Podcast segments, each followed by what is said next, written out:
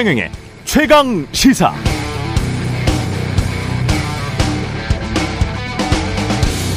네, 언론 관련 논문 중에 이런 연구 주제들이 많습니다. 왜 특정 내용, 특정 이미지는 누락되거나 축소되는가? 권력, 광고주 등 외부 요인 때문인가? 역사적 고정관념 때문인가? 언론사의 집단 문화 때문인가? 개인 기자의 자율적 선택이었던 것인가? 요즘 검찰 관련 기사들을 보면서 그런 논문들이 생각났습니다. 검찰이 가리키는 손가락의 방향만 보는 기사들은 여전히 많은데요. 검찰의 주장이나 말을 검증하는 기사들은 정말 적습니다. 외견상으로도 이상하죠. 이재명 관련은 많이 나오는데 왜 김건희 관련은 잘 안 나올까? 이재명은 소환한다고 하는데 김건희는 조사했나? 검찰 쪽에서 나오는 게 없다면 언론이라도 자체적으로 취재해서 보도해야 할 텐데 능력이 안 되는 것인지 자기 검열하는 것인지 받아 쓰는 것 같은 건 많이 나오고 스스로 취재하는 건 거의 나오지 않습니다. 생각해 보면 지난 수십 년 동안 검찰이 누구를 향해 손가락질하면 언론은 그 손가락질하는 방향에 대해서만 주로 썼습니다. 다른 쪽은 잘 보지도 않았죠. 잘 묻, 묻지도 않았습니다. 이번에도 그럴까요? 그냥 과거처럼 대충 검찰이 손가락질하고 언론은 우 따라가면 여론이 아 그렇구나 하고 넘어갈까요? 한두 번도 아니고 이건 아니지 않나 싶습니다. 이런 행태가 공정합니까? 정의로운가요?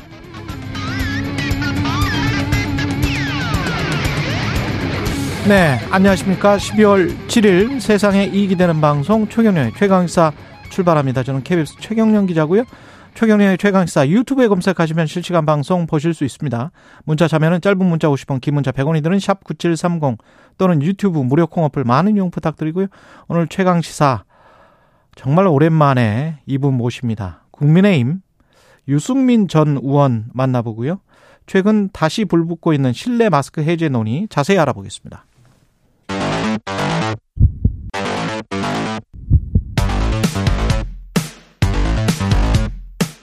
오늘 아침 가장 뜨거운 뉴스 뉴스 unboxing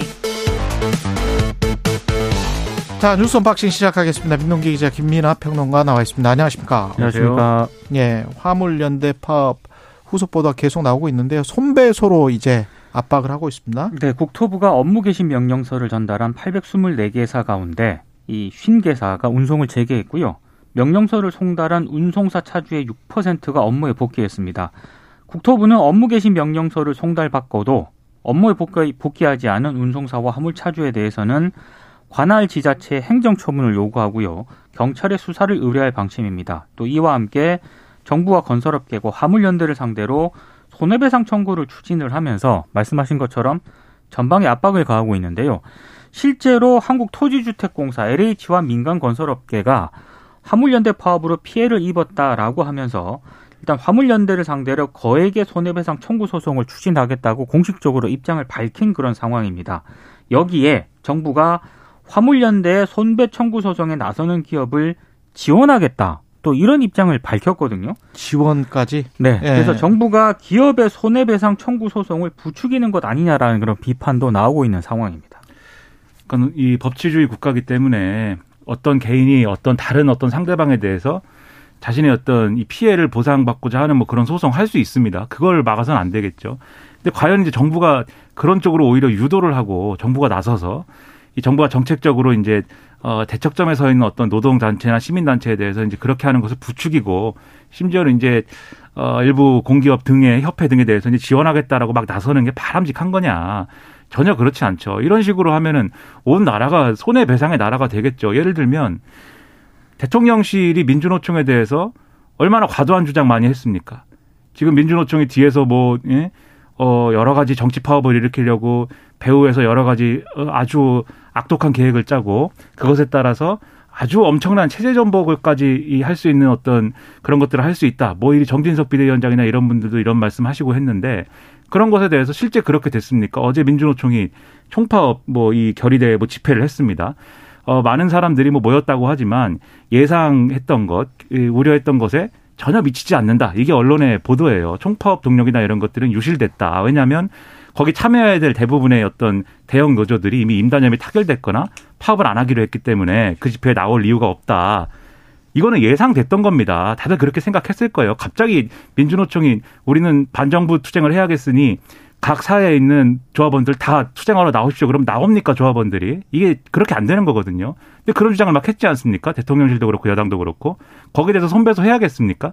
그리고 MBC에 대해서 여기서도 여러 가지 얘기를 했습니다만 대통령실 MBC에 대해서 저는 상당히 과도한 주장을 많이 했다고 생각하는데 그거에 대해서 MBC가 손배를 해야 될까요? 뭐 그런 식으로 다 문제를 해결해야 될까요? 저는 그거 그런 사안이 바람직하지 않다고 생각해서 권리를 행사하지 못하도록 할 수는 없는 거지만 적어도 사회 전체 분위기를 특히 노동자의 어떤 권리를 쟁취하기 위해서 나와서 뭐 싸우겠다고 하는 사람들에 대해서 그런 방향을 오히려 유도하는 게 맞느냐 저는 아니라고 생각을 해서 이런 부분들은 다시 한번 좀 어, 스스로 돌아볼 필요도 있지 않나라고 생각합니다. 예, 원희룡 장관의 이 발언이 이제 정부의 스탠스인 것 같은데 조건 없는 복귀 후 합법적 틀 내에서 해결하는 것이 유일한 대안, 정과 같이 명분을 주고 타협하는 일은 없다. 그러니까 네. 이제 화물연대 포항 지역 본부를 찾아서 화물연대 조합원들하고 이제 면담을 했거든요. 음. 근데 사실상의 어떤 뭐 설득이라든가 중재를 하러 노려 내려갔다기보다는 방금 말씀하신 것처럼 최후 통첩 비슷한 어떤 그런 얘기를 하러 간 것 같습니다. 그러니까 일단 복귀해라. 그리고 합법적 틀에서 해결하는 게 유일한 대안이다. 이렇게 얘기를 한 것은 이게 사실상의 통보 아니냐 이런 비판도 나오는 상황입니다. 더불어민주당이 이제 중재를 자처를 하고 있는데 잘 될지는 좀 의문이에요. 지금 더불어민주당은 나름대로 중재안을 지금 주장하고 있습니다.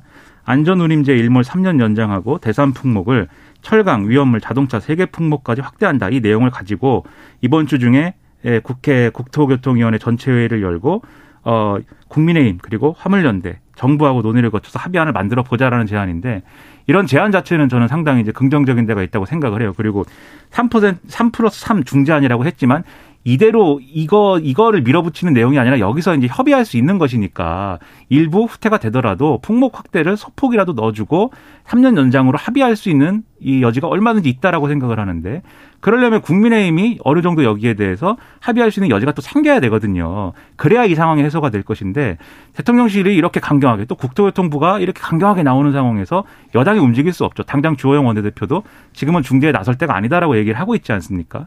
그런 점에서 보면은 오늘 어떤 신문 사설을 보니까 정치가 실종됐다 이렇게 썼던데 정치가 할 일을 잘 할 수 있도록 해주기 위해서라도 대통령실과 정부가 다시 한번 또 메시지를 가다듬고 이 상황을 이제는 해결하기 위한 그런 수를 내야 될 것 같아요. 지금 언론 보도를 봐도 그렇고 정부 발표를 봐도 그렇고 화물연대 파업의 여파나 이런 것들은 상당히 지금 줄어들었거든요. 상당 부분 물동량이나 이런 것들이 회복됐다는 거 아닙니까? 거의 다 회복됐다는 그렇죠. 거죠. 그렇죠. 네, 그럼 특히 이제 이제 수출 관련된 컨테이너 이쪽 99%더라고요. 네. 그렇죠. 그럼 네. 이제 정리하고 나머지 노동개혁의 과제나 이런 것들은 노동계의 동의도 일정 부분 얻어서 또 국민들의 의, 어떤 의사를 모아서 할 수 있는 방향으로 이제는 가야죠. 전환점을 만들어야 될 것으로 보입니다. 민노총의 노조 조직률이 한국이 뭐 한 10% 정도밖에 네. 되지를 네. 않기 때문에 어, 정부가 주장하는 것처럼 귀족 노조들도 있겠죠. 있습니다. 예, 있겠지만 이 화물 연대를 귀족 노조라고 정의하는 거는 좀 그렇죠. 오히려 오히려 항상 소외되는 비정규직이 이 주체가 된 노조라든가 예. 특수고용직들이지 않습니까? 귀족 노조하고는 좀 다른 것 같고 사회적 노조들이에요. 사회적 약자라고 저는 보는데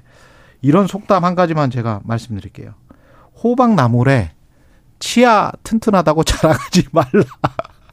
예, 호박나물에 이자랑 할 필요는 없습니다. 호박나물은. 그냥 아주 쉽게 씹히니까요. 그러니까 사회적 약자한테 너무 이렇게 강경하게 대응하는 게 어떻게 비칠지도 한번 지금은 좀 안아 주는 게 좋지 않을까요? 이제 호박 예. 요리하기 전에는 좀 뻣뻣한데 호박 나물, 아 나물, 나물. 네. 호박 나물. 예. 그리고 행안부에서 장관이 유가족을 단체 면담은 안 하고 개별적으로 어떻게 만나자 이렇게 이야기했다는 거예요. 장관 비서관이 이렇게 접촉을 했다는 거죠. 예, 그러니까 지난달 말에요. 예. 장관실 직원 등을 통해서 이태원 그 참사 유가족 가운데 일부에게만 면담을 제안을 했다라는 겁니다.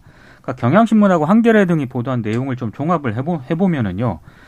유가족 입장 발표 기자회견이 지난달 22일 열렸잖아요. 이때부터 한 이틀 동안 행안부로부터 어, 이상민 장관과의 면담을 제안하는 전화를 받은 유가족들이 있다는 건데 한 유가족은 행안부 장관실 소속 비서관으로부터 전화를 받았는데 아, 카페 등 조용한 장소에서 뭐 시간 되실 때 잠깐 만나 뵙는 게 어떠할까 이런 음. 또 문의를 받았다라고 하고요.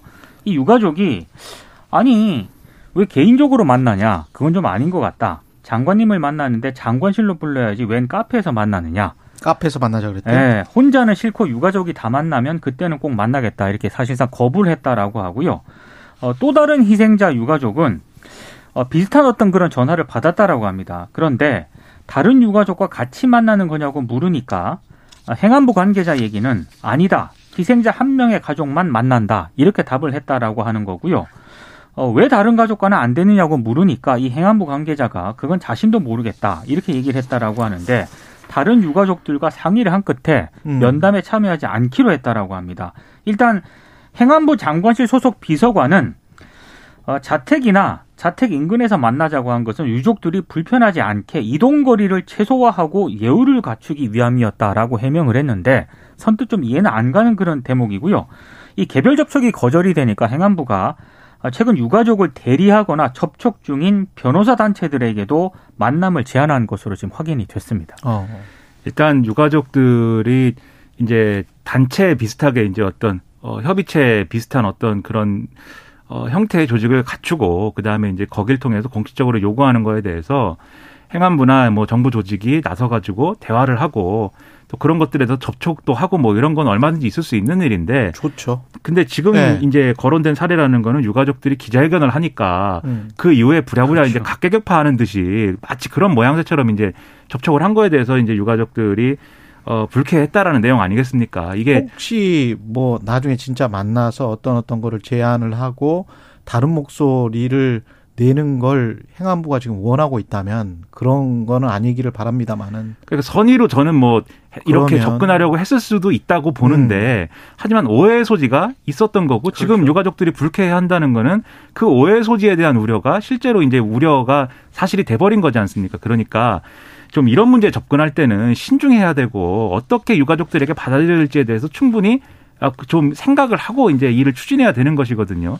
이런 점에서 정말 어떤 그런 악의가 있었다라면은 그건 굉장히 부적절한 것이고 예. 선의로 했다 하더라도 방식에 있어서 정말 유가족들하고 진정으로 소통하고 유가족들이 원하는 게 뭔지를 좀 이렇게 파격적으로 합의할 수 있는 그런 틀을 제대로 만드는 방식으로 문제를 풀어가야 되겠다 이런 선의가 생각이 있었다면 선의를 보여줘야 됩니다. 그렇습니다. 예, 예. 이거는 아닌 것 같고요. 개별적으로 접촉하는 거는 국민의힘 내에서는 수도권 MG 그 당 대표 관련해서 주호영, 정진석 이런 그 수뇌부들이 이야기를 했기 때문에 이게 파장이 만만치가 않네요. 일단 예. 윤석열 대통령이 상당히 불만을 표시했다라는 그런 보도가 있습니다. 오늘 뭐 조선일보, 동아일보, 국민일보 등이 이제 보도를 했는데 이 보도를 종합을 해보면은요. 최근 한동훈 장관 차출설이 불거지니까 한동훈 장관은 정치할 준비가 안 됐고 지금 정치를 할 상황도 아니다 이렇게 말한 것으로 지금 알려졌고요.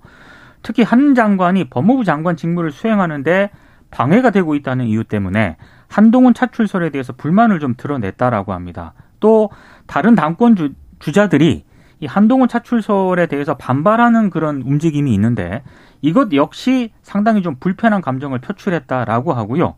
말씀하신 것처럼 이게 주호영 원내대표하고 정진석 비대위원장 등 당 지도부를 그러니까요. 통해서 이게 채, 이게 표출이 됐잖아요. 여기에 대해서도 상당히 불만을 표시했다 이런 내용도 있고 실제로 뭐 이른바 그 친윤계 의원들도 뭐 장지원 의원이 대표적인데 음. 왜 스스로 당을 왜소하게 만드는 발언을 하는지 모르겠다. 아, 당에서 인물을 키워야지 왜 원내대표가 스스로 인물이 없다고 당을 깎아내리는 발언을 하느냐 이렇게 불만을 표시했고 나경원 전 의원도 조영 원내대표의 발언을 겨냥을 해서 내부 총질보다 더 나쁜 내부 디스다 이렇게 또 강하게 비판을 했습니다. 그러니까 뭐 이게 좀 코미디 같이 되는 것 같죠. 이게 왜 예. 한동훈 장관이 뭐 이렇게 대표에 나간다고 말한 적도 없고 예.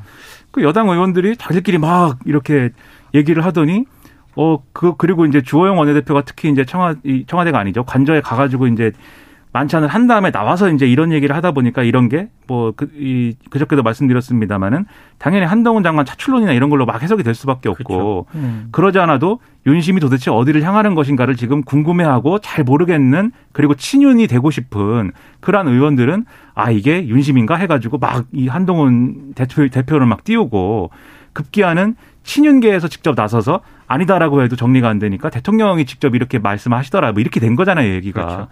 그러니까 이게 예를 들면은 당내에 어떤 해석과 전망과 의견이 달라가지고 생긴 이런 뭐 해석의 차이가 아니라 공통된 걸 가지고 얘기하는 거거든요. 윤심은 어디를 향하는 것인가에 대한 해석의 싸움이거든요. 이게. 맞아요. 예. 그 이게 바람직한 어떤 여당의 당권은 전당대회를 앞, 앞, 저, 앞두고 바람직한 얘기들을 하고 있는 것인가. 한동훈 장관이 대표에 나오면 당이 어디로 가는 것인지에 대한 뭐 그런 논의도 없이 그런 전제도 없이 어떻게 하면 윤석열 대통령의 의사를 먼저 대변할 수 있는가에 지금 관심이 집중된 그런 모습이 지금 이런 방식으로 드러나는 거 아닙니까?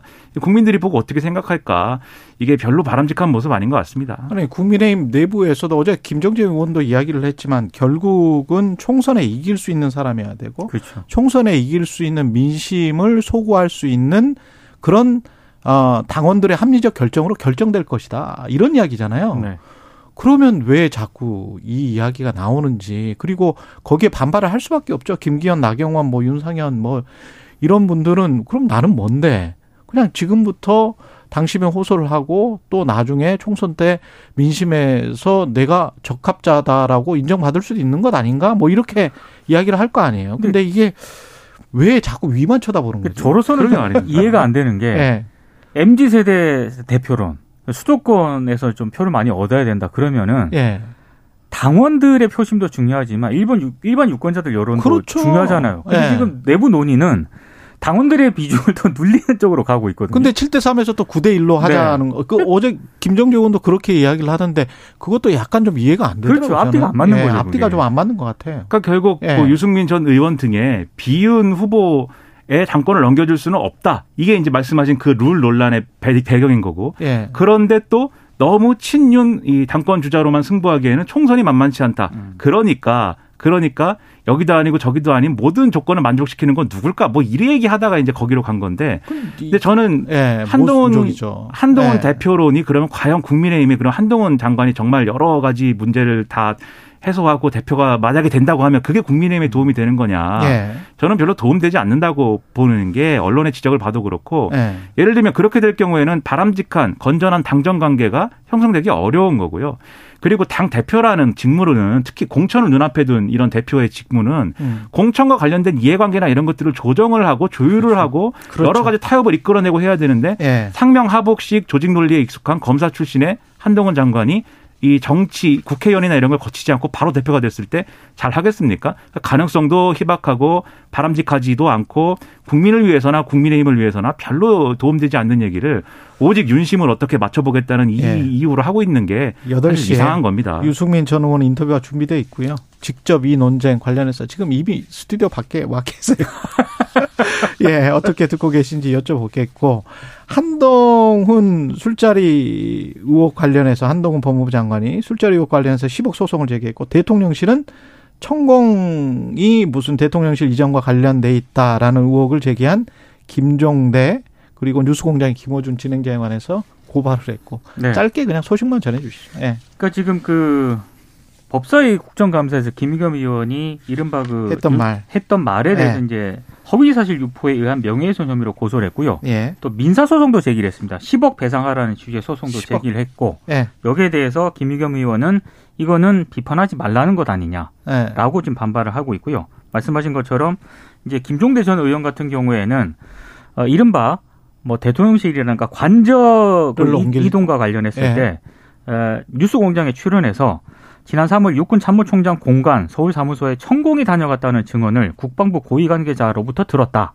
이제 이런 내용을 방송을 했는데 이 방송과 관련해서 김어준 씨하고 어, 이 김종대 전 의원을 이제 고발을 했습니다. 가짜 뉴스다 이렇게 지금 입장을 밝힌 상황. 사실 유포다. 예. 두 가지만 얘기할 게 시간이 없으니까. 예. 네, 첫째는 첫째는 뭐 김의겸 의원 잘한 거 없다라고 이 자리에서도 많이 말씀드렸는데 예. 근데 거기에 대해서 이제 법적 대응하고 이런 것들은 뭐 조심해야겠지만 하겠다면 이제 하는데 중요한 거는 가짜 뉴스라고 주장하는 건 좋은데 진짜 뉴스 혹은 의도하지 않았던 오보까지 다 가짜 뉴스라고 주장한 바는 없는가? 이 정치권에 한번 그리고 정부가 한번 돌아봐야 되겠고요. 어, 예. 그다음에 두 번째로. 예. 두 번째로 매체에서 공식적으로 한 발언이나 이런 것들을 대통령실이 직접 이 법적 대응에 나서는 것은 그 전에 예를 들면 정정 보도랄지 이런 절차를 언론 중재위 등을 거치고 하는 게 훨씬 더 바람직하고 명분이 실리는 것이다라고 생각합니다. 예, 뉴스 unboxing 민동기 기자 김민아 평론가였습니다. 고맙습니다. 고맙습니다. KBS 1라디오 최경영의 최강시사 듣고 계신 지금 시각 7시 40분입니다. 오늘 하루 이슈의 중심. 당신의 아침을 책임지는 직격 인터뷰. 여러분은 지금 KBS 1라디오 최경영의 최강 시사와 함께하고 계십니다. 네, 국회 일정 이번 주가 굉장히 중요한데요. 오는 금요일까지 예산안을 처리해야 하기 때문입니다. 여야 원내대표가 막판 단판에 들어 가긴 했습니다만 입장차를 좁히고 협상을 이뤄낼지 어, 이상민 장관 회의만이 이게 변수가 되는 것 같은데요. 더불어민주당 진성준 원내 수석 부대표 연결돼 있습니다. 안녕하세요. 네, 안녕하세요. 예. 김선입니다.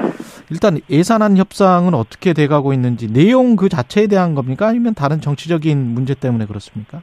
예, 예산안 자체에 대한 어, 협상을 이어가고 있습니다. 아 그렇군요. 에, 예. 화요일까지 정책위 의장과 예결위 간사 아, 양당이 참여하는 2 플러스 2 회담이 진행이 됐고 거기서 타결되지 않은 최종 쟁점들은 지금 원내대표 간 단판으로 넘어온 상태입니다. 그럼 최도 최대 지금 쟁점이 되고 있는 게 뭐 뭐죠? 뭐 큰 틀에서는 어 세입 예산이 되고 있는 법인세, 뭐 종부세, 아. 증권투자세와 같은 초부자 감세를 예. 저희 민주당은 그건 용납할 수 없다는 입장이고 예. 국민의힘은 어, 정부가 추진하고자 하는 것이다 이렇게 해서 이제 입장이 맞서 있고요. 예. 어, 예산안 지- 세출 예산안 중에서는 대통령실 이전 관련 예산과 위법 시행령 어, 통치 예산에 예. 대해서는 삭감해야 된다는 것이 저희 민주당의 입장이고 어, 국민의힘은 또 그, 렇게 할 수 없다는 것이고요. 위법 시행령 통치에서는 뭡니까? 어, 지금 뭐 잘 아시는 것처럼 어, 경찰국을 행정안전부가 신설했는데 아, 예. 그것은 법을 뛰어넘은 어, 초법적 시행령에 입각한 것이기 때문에 그것은 용납할 수 없다. 또 어, 법무부에 설치된 인사정보관리단 어, 관련 예산도 역시 법을 뛰어넘는 것이고 또 수사권을 확대하기 위한 것도 어, 법을 뛰어넘는 위법적 초법적인 시행령이기 때문에 관련 예산이 집행되는 것은 용납할 수 없다고 하는 것이 민주당의 입장입니다. 언론에서 자주 나오는 게 윤석열 표 예산인 공공분양주택과 이재명 표 공공임대주택 예산 이게 지금 뭐 맞닥뜨린다 뭐 이런 이야기가 많은데 그거는 사실인가요? 어떻습니까? 예, 그것도 어, 세출 예산 중에서는 어, 큰 쟁점 중의 하나입니다. 예. 근데 그걸 뭐 윤석열 표, 이재명 표 이렇게 붙여야 될 것인지는 잘 모르겠습니다만, 예. 아, 정부 여당은 어, 공공 분양 아파트 예. 어, 지원 예산을 확대하고 또 공공 임대 아파트는 예산을 좀 대폭 축소했어요. 이것은 균형이 맞지 않는다. 어, 공공 분양 아파트 지원 예산과 거- 같은 규모로 공공 임대 아파트 지원 예산도 편성돼야 된다라고 하는 것이 저희 민주당의 입장입니다. 지역 화폐도 지금 여전히 쟁점인가요? 네, 그것도 어, 중요한 쟁점 중의 하나입니다. 예. 그러면 이상민 회의만이라는 이런 정치적인 다른 변수가 지금 예산안 협상에 영향을 미치고 있습니까? 아니면 별개로 지금 진행되는 겁니까? 어, 국민의힘은 이상민 장관에 대한 문책을 강행하면 뭐 예산안 처리에 지장이 있다 이렇게 얘기를 하고 있는데 예. 그건 전혀 별개 사안이죠. 어, 예산안은 예산안이고 어, 이상민 장관 문책은 또 문책입니다. 그것을 연계시킬 이유가 전혀 없는데 국민의힘이 자꾸 어, 문책을 강행하면 예산안 처리에 지장이 있다라고 얘기하니까 음. 어, 전혀 별개의 사안을 연계시키려 하고 있는 게 오히려 국민의힘이다. 그런데 지금 원내 대표 간 단판이나 그 이전에 정책위 의장 간 단판에서도 어, 예산안 자체를 가지고 어, 견해 차이가 있어서 그걸 절충하기 위한 노력을 계속하고 있는 것이지 예. 이상민 장관에 대한 문책 때문에 어, 협상이 공전하거나 겉돌거나 하지는 않는 그런 상황입니다. 그러면 그 12월 9일이죠. 예산안 처리 마감이.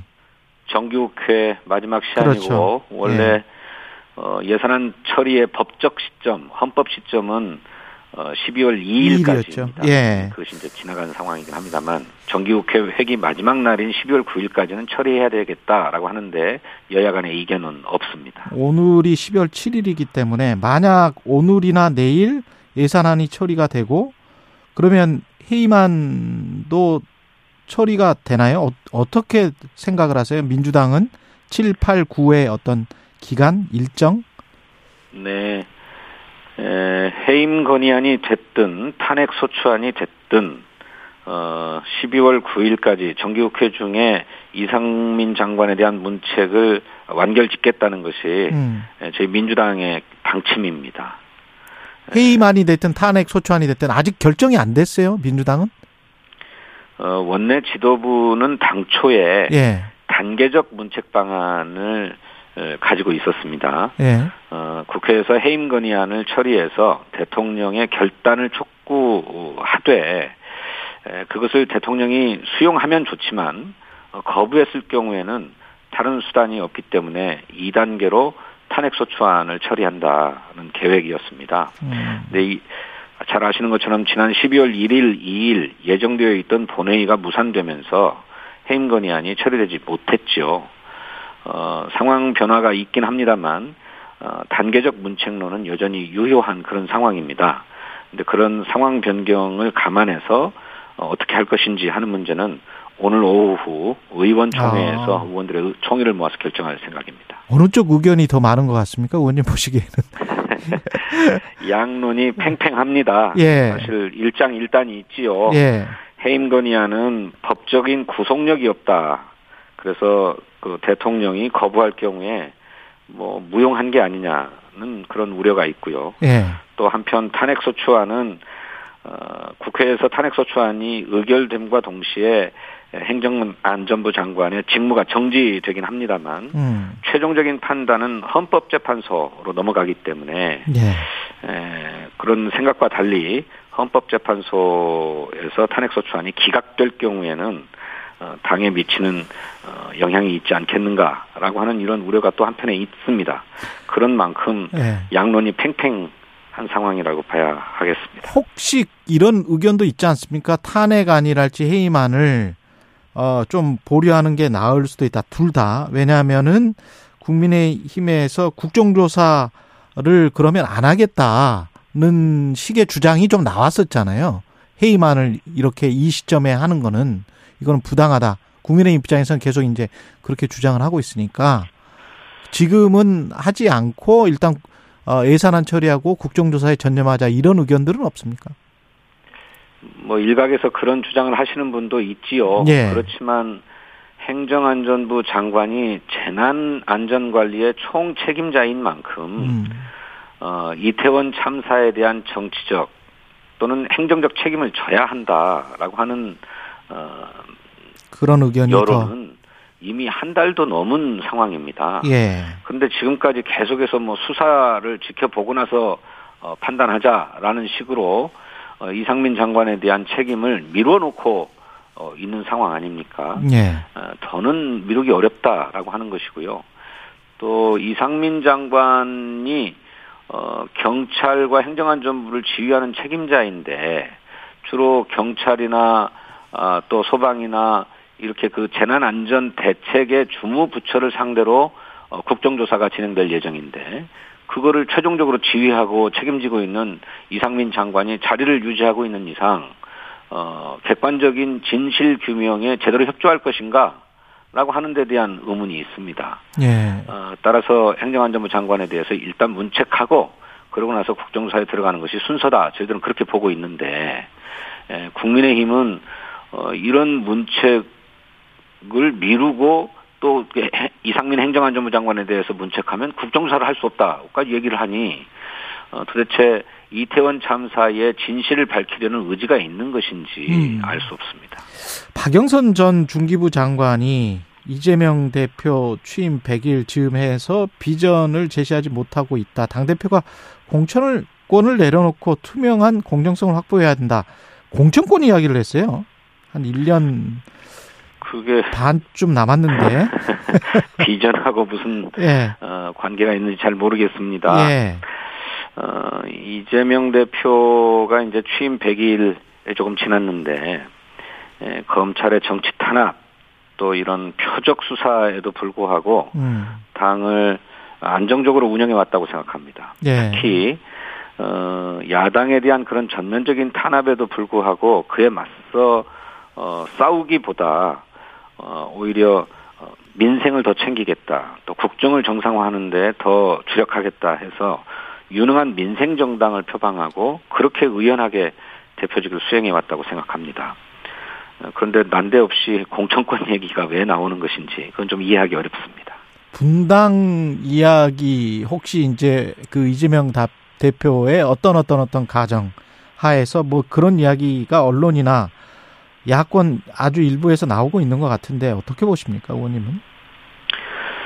이재명 대표의 수사 아, 상황이 음. 어떻게 발전할지는 뭐 사실 자, 객관적으로야 모르는 일이죠. 예. 그런데 분명한 것은 이 이재명 대표를 겨냥한 표적 수사가 너무나 집요하게 계속되고 있다고 하는 것입니다.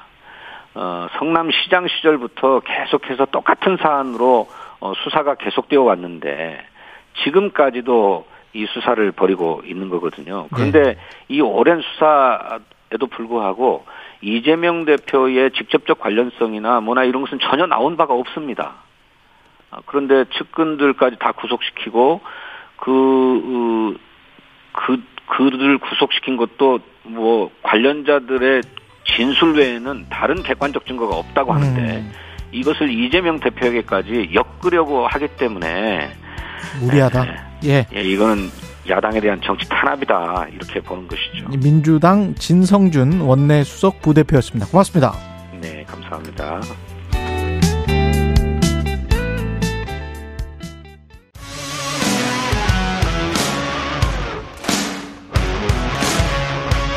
오늘 하루 이슈의 중심 최경영의 최강 시사. 네, 소개가 따로 필요 없는 분인 것 같습니다. 28분밖에 저희가 시간이 없기 때문에 빨리 소개해드리고 이야기 시작하겠습니다. 유승민 국민의힘 전 의원 나오셨습니다. 안녕하세요. 예, 반갑습니다. 예. 안녕하세요. 드디어 모셨는데 다른 뭐 프로그램에서도 엄청 연락이 많이 갔을 텐데 예, 그렇습니다. 저희를 선택해 주셔서 고맙습니다. 아유, 무슨 말씀, 무슨 말씀을요. 예, 인터뷰를 그 동안에 쭉 안 하셨던 이유는 특별한 아유, 이유가 제가, 있을까요?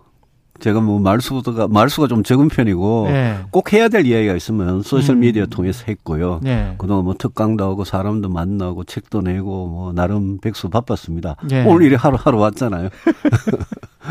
지금 뭐 다 여야 촉각이 곤두서 있는 거는 네. 그 당 대표 나오시냐 안 나오시냐 뭐 이건 것 같습니다. 정말 진지하게 음. 검토 중입니다. 아, 제가 고민이 끝나면 어, 출마할 건지 여부에 대해서 분명히 밝힐 때가 오- 올 거고요. 지금 다양한 의견을 듣고 있는데 아 정말 도전해서 당 대표가 돼서 우리 국민의힘 보수 정당의 변화 혁신을 꼭 좀 이끌어 달라 이런 주문이 상당히 많았고요. 제가 정치를 23년째 하면서 예. 어, 선거, 중요한 선거에 나갈 때마다 늘 제 기준이 내가 이 일을 꼭 해야 되느냐, 어, 내가 이 일을 과연 잘할 수 있느냐. 저는 그런 소명의식을 갖는 과정이 굉장히 중요한데, 어, 지금도 그런 과정에 있습니다. 출마 여부를 결정할 그 시기는 어느 쯤이 될까요? 네. 일단 전당대회 날짜 정해지고, 예. 뭐, 전당대회 룰이라도 음. 지금 한창 뭐 이야기되고 있던데, 예. 정해지고, 그러면 이제 제 결심 밝혀야죠. 예. 그렇군요. 전당대 룰이 정해지면 밝히겠다고 예. 말씀하시는 거는 그러면 이 질문을 바로 들어가야 될 것 같은데 예. 7대 3, 9대 1 이야기를 하고 있고 지금 이른바 언론에서 예. 친윤계라고 하는 김정재 의원도 어제 모셔서 이야기를 들어보니까 뭐 확장을 이야기를 하지만 그러면서도 또 7대 3에서 9대 1로 좀 가야 되지 않나 이런 이야기 좀 약간 어떻게 보면 상호 모순적인 이야기를 하는데 예, 9대 1 이야기를 하던데, 예. 그게 뭐, 이제 민심을 확 줄이고 당심을 키우자는 거 아닙니까? 음. 그렇죠. 근데 축구하다가 갑자기 골대 옮기는 법이 어디 있습니까? 유승민 한 명을 네. 어떻게 이겨보겠다고 지금 전대 룰을 네. 7대 3을 뭐 9대 1로 바꾸고 별 이야기 다 나오는데 저는 굉장히 좀 삼육 코미디 같은 이야기다. 예. 국민들께서 그렇게 하는 국민의 힘을 보고 얼마나 좀 이게 찌질하다 이렇게 생각하시겠냐. 찌질하다. 그런 생각이 들어요. 네. 그래서 네. 이 문제는 예. 아 저는 그렇게 생각합니다. 이게 어 지금 수도권 총 총선에서 다음 당 대표 총선 이겨야 되는데 수도권이 제일 중요하지 않습니까? 그렇죠. 지금 수도권이 국회 지역구 의석 중에 절반인데 예. 지금 121석 중에 우리가 18석 가지고 있고 나머지 103석을 압도적으로 우리가 뒤지고 있습니다. 음. 다음 총선에서 또 수도권에서 지면 총선 전체가 참패고 예. 그러면 윤석열 정부는 진짜 하고 싶은 개혁 5년 내내 하지도 못하고 식물 정부가 되, 는 거거든요. 예. 그 수도권 승리를 누가 당 대표가 돼야 할 수 있느냐? 어. 저는 우리 당원들께서 이 점을 정말 전략적으로 고민을 하고 깊이 생각해서 당 대표를 선출 선출해야 된다고 생각합니다. 근데 네. 이 민심에서 멀어지는 그런 룰이 있지 않습니까? 음. 그러면 그게 국민의힘이 아니고 당원의 힘이지. 또 무슨 10% 이야기 나오는데 그게 10% 정당이지. 네. 그게 국민의힘이라고 할 수 있겠습니까? 그래서 이 문제는 좀 냉정하게 네. 정말 봐야 된다. 그러면 그렇습니다. 9대 1은 유승민의 견제용이다라고 정의를 하신 것 같은데 7대 3이라면 7대 3의 구도도 사실은 약간 좀 불리하지 않으십니까?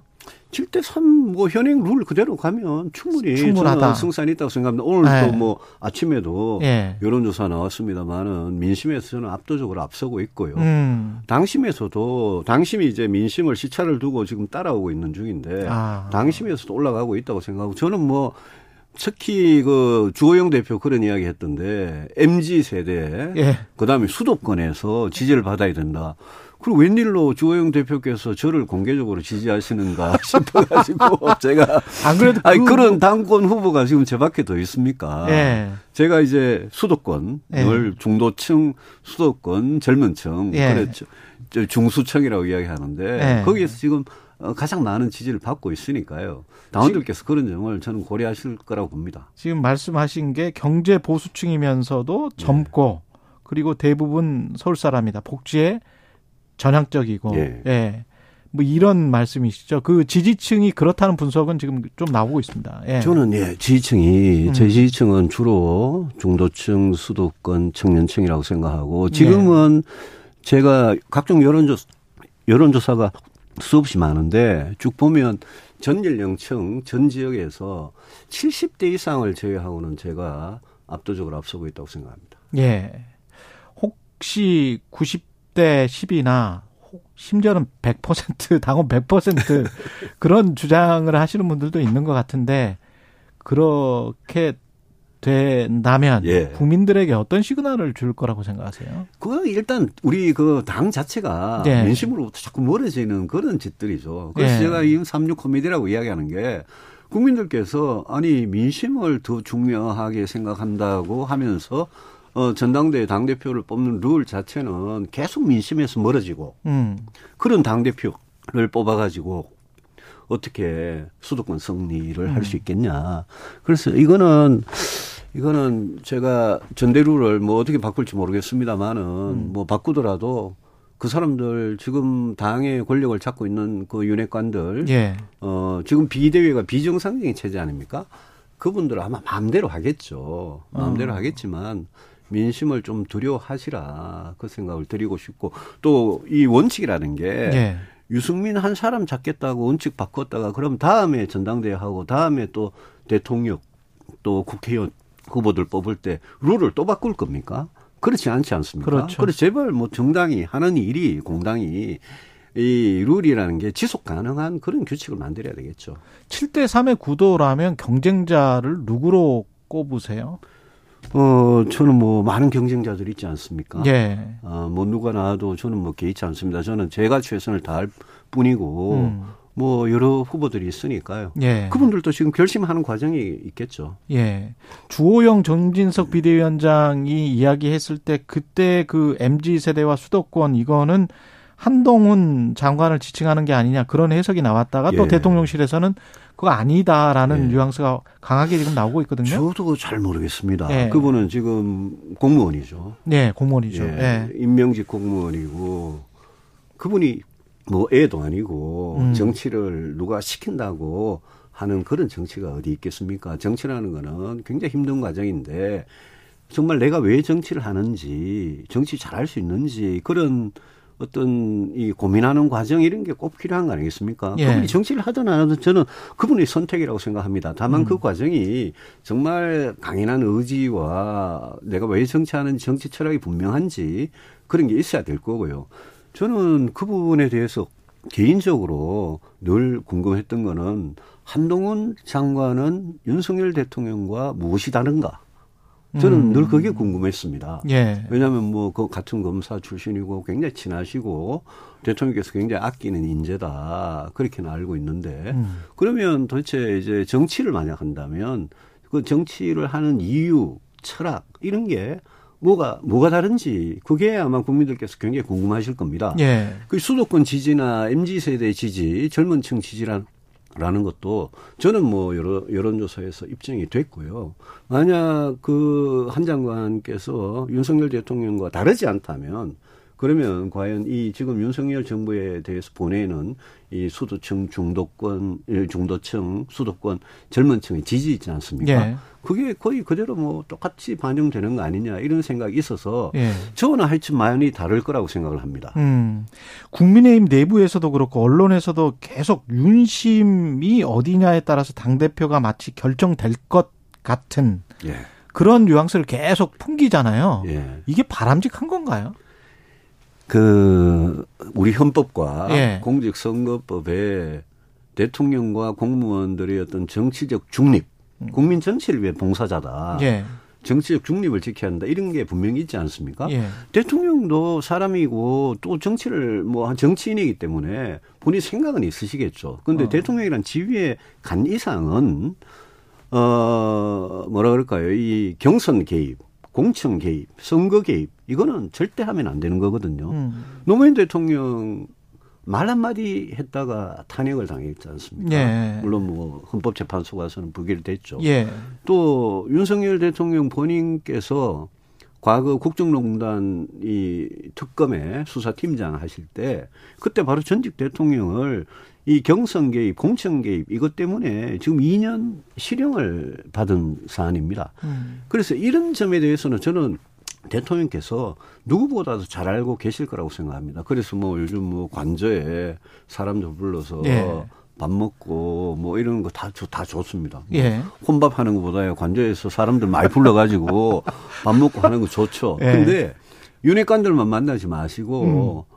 아니 야당 원내대표도 만나고 야당 국회의원들도 만나고 특히 각계각층의 다양한 시민들 만나서 경청하고 소통하고 그분들의 어떤 어려움 이런 거 국정에 반영하고 음. 그러라고 하는 거 아니겠습니까? 예. 저는 뭐 많이 만날수록 좋다는 생각입니다. 다만 말씀드린 대로 경선 개입, 공천 개입, 선거 개입 이거 얼마나 중대한 불법 행위인지 그거는 대통령께서 잘 아실 거라고. 음, 그런 분위기나 그런 느낌으로 가지는 않았으면 좋겠다. 그런 예. 말씀. 혼밥도 하지 마시고, 예. 두 분을 디스하신 것 같은데. 아니 예. 대통령 관저에서 뭐 주말에 또 저녁 시간에 많은 사람 나간다는 건 저는 적극 찬성입니다. 예. 그 경제학자 출신이고 경제에 워낙 해박하시기 때문에 경제 이야기를 안 할 수가 없습니다. 왜냐하면 내년 2023년이 어 실질 성장률로 보면 뭐 1.8 뭐 이렇게 이야기를 하지만 OECD나 뭐 이쪽에서 실질 성장률 거기 나온 데이터를 보니까 0%대더라고요. 인플레이션 때문에. 그 음. 1.7% 1.8% 이렇게 예. 발표들을 하잖아요. 예. OECD, IMF, KDI, 한국은행 예. 발표를 하는데 그 전부 다 실질로 기준으로 일단 발표를 하고 예. 있죠. 근데 경제가 지금과 같은 위기 상황에서는 내년의 성장률 전망치가 저는 별 의미가 없다고 생각합니다. 아, 우리가 2008년에 음. 98년에 다 겪은 일입니다. 경제가 무너지기 시작할 때는 이게 1%가 될지 0%가 될지 마이너스가 될지 정말 모르는 건데 지금 가장 중요한 거는 이번의 위기를 어떻게 짧고 작은 불황으로 지나갈 수 있느냐. 저는 그게 단기적으로는 발등에 불부터 꺼야 되니까 그게 예. 제일 중요한 거라고 생각을 합니다. 당장은 환율, 금리, 물가를 안정시키는 게 굉장히 중요하고요. 그런 점에서 저는 뭐 한국은행이나 정부의 어떤 선택 같은 거 불가피하다고 봅니다. 근데 금리라는 게요. 금리라는 게 지금 가게들 기업 고통 엄청나게 주고 있지 않습니까? 예. 그런데 그 효과라는 게 보통 실물에 미치는 영향은 보통 한 10개월 뭐 1년 가까이 시차를 두고 나타나는 겁니다. 그렇죠. 왜냐하면 모든 대출이나 이런 게 만기 구조가 다르니까요. 예. 그 지금 금융에서 촉발된 이 불안정이 실물 경제의 위기로 이어지는 거는 이제 내년이 본격적인 거죠. 그렇죠. 그리고 실물 경제에서 만약 기업들 부도 파산 이런 게 막 나고 가게도 막 신용 불량으로 어려워지고 이러면 거기에서 엄청난 실업자, 엄청난 빈곤의 문제가 발생을 하거든요. 예. 그거를 어떻게 막아내느냐가 이 정부가 가장 할 일이고. 음. 근데 지금 위기를 겪다 보니까 제가 한 가지 답답한 거는 이 5년이 정말 국가의 미래를 위해서 해야 할 개혁들 이런 과제들이 지금 줄줄이 있는데 저출산 인구 문제, 그렇죠. 노동, 예. 그다음에 연금이나 건강보험이나 교육이나 정부 규제나 이런 데서 개혁을 해야 될 일이 굉장히 많은데 음. 그 개혁을 지금 위기 대응하느라고 시작도 못 하고 있는 거거든요. 그렇죠. 그 대통령은 늘 두 가지를 동시에 해야 됩니다. 하나는 단기적 위기 극복을 하는 거. 음. 그 다음에는 5년 내내 할 수, 해야 되는 개혁을 하는 겁니다. 단기적 위기 극복에서 지금 한국 경제에서 제일 중요한 뇌관이 몇 가지가 있는데요. 예. 하나가 부동산의 경착륙, 가계부채, 그다음에 자금시장의 기업 자금시장의 경색, 예. 그 다음에 기업의 어떤 뭐 기업들이 무- 국제 수지, 무역 수- 특히 무역 수지 악화 이런 것들이 우리 경제의 뇌관들이거든요. 음. 그 정부는 단기적으로는 기재부든 한국은행이든 대통령이든 거기에서 뇌관이 폭탄을 폭발시키지 않도록 하는 정책에 최선을 다하되 예. 5년 내내 해야 되는 개혁 그 청사진을 지금 같이 해야죠. 그 대통령실이 잘 진행을 하고 있습니까? 그런 투출액의 방향을 단기적인 대응과 장기적인 개혁 방안에 관해서 단기적인 대응은 음. 저는 이렇게 할 수밖에 없다 없다고 봅니다. 방법이 별로 없다. 예, 그런데 저출산 문제나 노동계획이나 교육, 연금, 건강보험 이런 부분은 예. 아, 좀 지금도 좀 청사, 청사 진이 안 보인다. 예. 왜냐하면 경제사회 그 노동위원회 김문수 위원장 계시고요.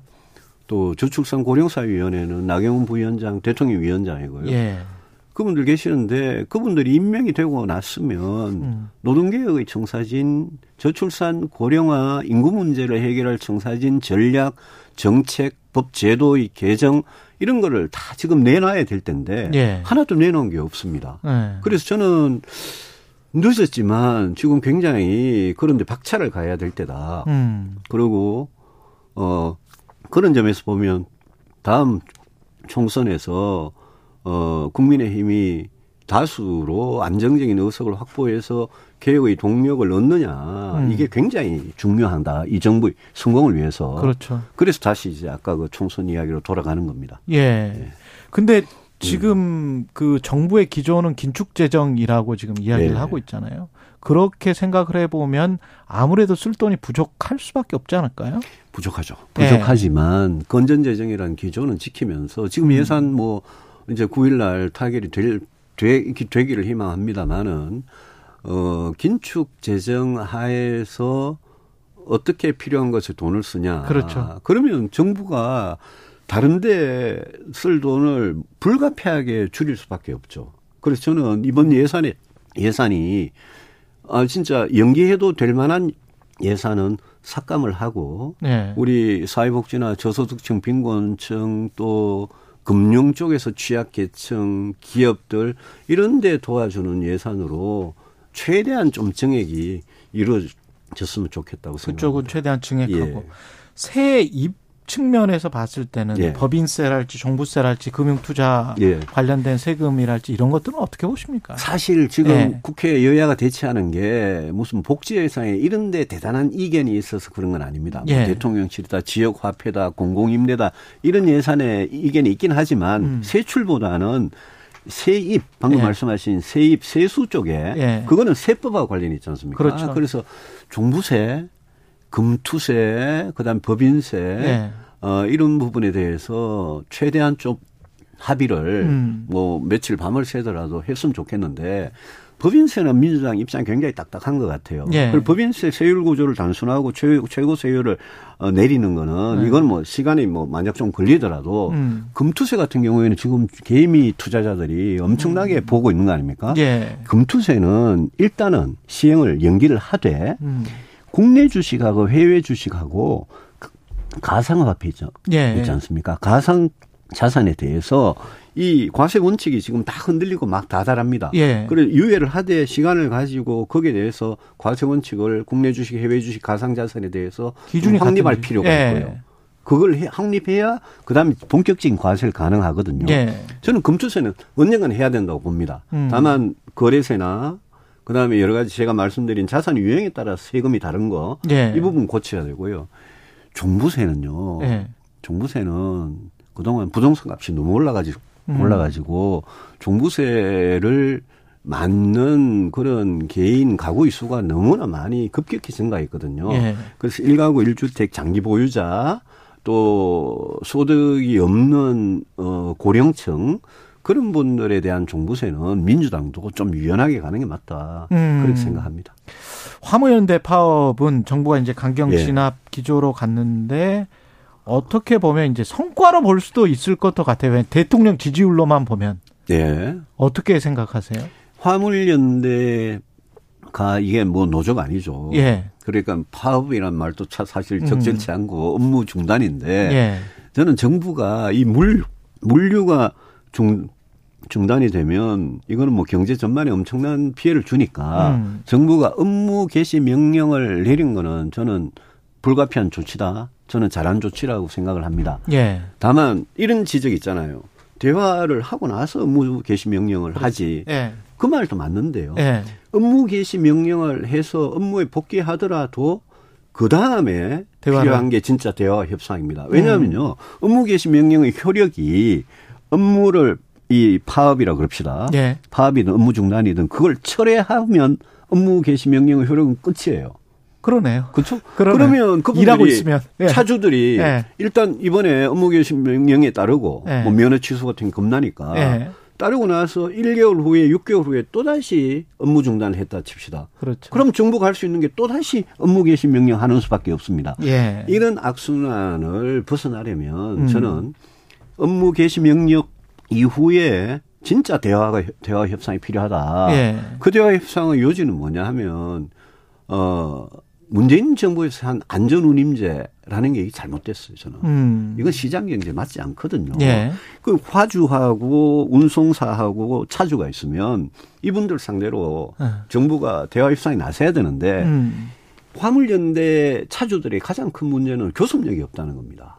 그렇죠. 교섭력이 없으니까 민주노총에 몸을 의탁해 가지고 음. 이 화물연대가 민주노총에 소속된 것 같이 보이고 민주노총이라는 데가 정치적으로 워낙 편향되니까 음. 이게 오히려 문제를 더 꼬이게 하는 겁니다. 예. 그래서 정부는 안전운임제 지속 가능한 방법이 아니니까 예. 차주들은 안전운임제를 영구히 하라. 일몰제 음. 폐지하고. 그리고 시멘트 컨테이너 말고 모든 업종에 확대해 달라 이러는데 그러면 시장 경제의 원리가 완전히 무너지거든요. 예. 그래서 그, 이- 막 그거 말고 차주들이 교섭력을 어떻게 하면 올려주고 음. 이분들을 4대 사회보험에 어떻게 하면 넣어드리고 예. 이분들이 좀 안심하고 사업을 할 수 있는 그런 방법을 강구를 해야죠. 쉽지 않은 일인데 예. 꼭 대화 협상해야 된다고 봅니다. 그 이태원 참사 관련해서 여쭈지 않을 수가 없는데 예. 이상민 장관의 거치는 여당 내에서 잠깐 이야기가 나왔다가 그냥 예. 다시 쏙 들어가 버렸습니다. 저는 아 이태원 참사 직후에 그 이상민 장관 그 하는 발언을 보고 바로 대통령이 파면해야 된다라고 음. 세- 주장했고 그 생각 지금도 변함이 없습니다. 예. 야당이 뒤늦게 해임 건의안을 냈는데 예. 이거는 뭐 야당이 해임 건의 내기 전에 대통령께서 결단을 하셨어야 될 문제고 음. 또 이상민 장관 본인이 결단을 해, 했어야 될 문제 아니겠습니까? 예. 저는 이 문제는 정말 이 뭐 대통령께서 자꾸 이 문제를 뭐라 그럴까요? 일단 뭐 이게 서로 대결의 문제 지고 이기는 무슨 승부의 문제 이런 식으로 생각하고 대통령께서 진심으로 사과하고 어 이상민 장관 해임하고 이런 게 마치 밀린다 기싸움에서 진다 굴복한다 이런 식으로 생각하는 것 같은데 그거는 정치가 아니죠. 예. 정치 본질은 아니 멀쩡한 전쟁도 아닌데 서울 시내 한복판에서 158명의 아까운 목숨이 희생을 당했는데 그거 어떻게 국가가 정말 지켜주지 못해서 죄송하고 그분들은 진심으로 죄송하다는 말씀하시고 책임질 사람 책임져야죠. 그래서 이 문제는 저는 뭐 예산하고 예. 아까 세입 세출 예산 세법 이런 거하고 좀 별개로 별개다. 할 문제라고 생각을 합니다. 당 대표 도전도 하실 지도 모르는데 당원들도 예. 국민의힘 당원들도 사실은 속으로는 이런 마음일 것이다 이렇게 생각하세요. 그 이상민 장관 해임과 관련해서는 그렇게 저는 생각을 제가요. 예. 제가 그 우리 최경영 앵커께서 예. 고 이지한 씨 아버지 예, 예. 하고 인터뷰하는 걸 제가 들었습니다. 아, 그러셨군요. 그래서 우리 최 앵커께서 나도 98년생 예? 예, 딸이, 딸이 있습니다. 예. 저도 20대 자식이 있습니다. 예. 아니 그건 국민의힘 당원이라고 뭐 다른 사람들입니까? 예. 제가 대구에 사시는 제 93 제 어머니께서 음. 이태원 참사 그날 밤에 뉴스를 보시고는 전화 오셔가지고 우리 집 애들은 거기 안 갔냐. 그 그렇죠. 내 자식이 거기 있었더라면 이라고 생각하는 게 이게 우리 부모들 마음 아니겠습니까? 그렇죠. 그리고 고 이장 씨 어머니께서 예. KBS 1 TV 그 9시 뉴스에 나오셨죠. 나오셔 가지고 하는 거 제가 그거 보고 몇 번 보고 아 그 눈물을 참으면서 음. 대통령이 왜 종교 행사에 가 사과를 하냐 우리한테 해야지 예. 이렇게 말씀하시는 거 보고 야 그 영상을 대통령이나 정부 장관들이나 국민의힘 국회의원들이나 꼭 보셔야 된다, 되겠다 싶어서 제 SNS도 올렸는데요. 아. 제가 그걸 보고 저, 저 슬픈 소원 하나 못 들어드리는 게 무슨 정치냐. 음. 그런 차원에서 여기에 무슨 국민의힘이고 민주당이고 어디, 어디 있나. 있겠습니까? 그래서 저는 좀 유, 유가족들이 6개 요구 사항이라는 게다 예. 저는 정부가 최선을 다해서 들어줄 수 있는 거고 예. 저는 합당하고 상식적인 요구라고 생각을 합니다. 그래서 저는 그렇군요. 그 요구 듣자 음. 그런 입장이죠. 오늘 나온 여론조사 지금 뭐 한 2분밖에 안 남았습니다. 예. 국민의힘 차기 당대표 적합도 조사에서 유승민 전 의원이 33.6% 1위. 응답자를 국민의힘 지지층으로만 좁히면 나경원 전 의원이 22.9%를 기록해서 1위. 어떻게 생각하세요? 이 결과는? 그게 이제 민심 당심이고 예. 그것 때문에 전대룰 이야기가 나오는 거 그렇죠. 아니겠습니까? 예. 근데 저는 뭐 어떻게 해도 좋습니다. 어떻게 뭐 해도 자기들이 잘 하겠죠. 예. 근데 제발 이번 당 대표가 총선 승리의 책임을 져야 되는데 음.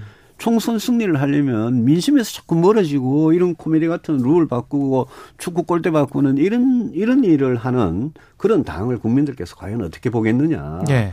그 점을 꼭 좀 우리 그 비대위나 이 전당대회 준비하는 분들이 알아주셨으면 좋겠습니다. 1분밖에 안 남았네요. 예. 계속 만약에 당신과 예. 민심이 유리가 되면 예. 어, 지금 당장은 아니라도 혹시 신당도 가능합니까? 아닙니다. 전혀 생각하지 않고. 전혀. 생각하지 않습니까? 예, 예. 근데 여건이 계속 변해서 예. 어, 의원님을 계속 배제하거나 예. 어, 마지널라이즈드라고 하죠. 예. 예, 계속 이렇게 유리시키려고 하는 힘- 힘 같은 게 작동한다고 보면 저는 우리 예. 당원들께서 이번 총선을 앞두고 지난 그 대선에서 진짜 간발의 차이로 예. 윤석열 대통령이 승리했는데 음, 근데 지금 지난 대선에서 윤석열 후보를 찍었던 많은 국민들께서 실망하고 무당층 중도층으로 가고 있습니다. 예. 우리 당원들께서 진짜 총선 승리를 원한다면 이 지금 나온 사람들 중에 누가 당 대표가 돼야 수도권에서 정, 총선을 중도층에서 예. 젊은 층에 승리할 수 있느냐. 그거 꼭 좀 전략적으로 음, 생각해 주셨으면 합니다. 유승민 전 국민의힘 의원이었습니다. 고맙습니다. 예, 고맙습니다.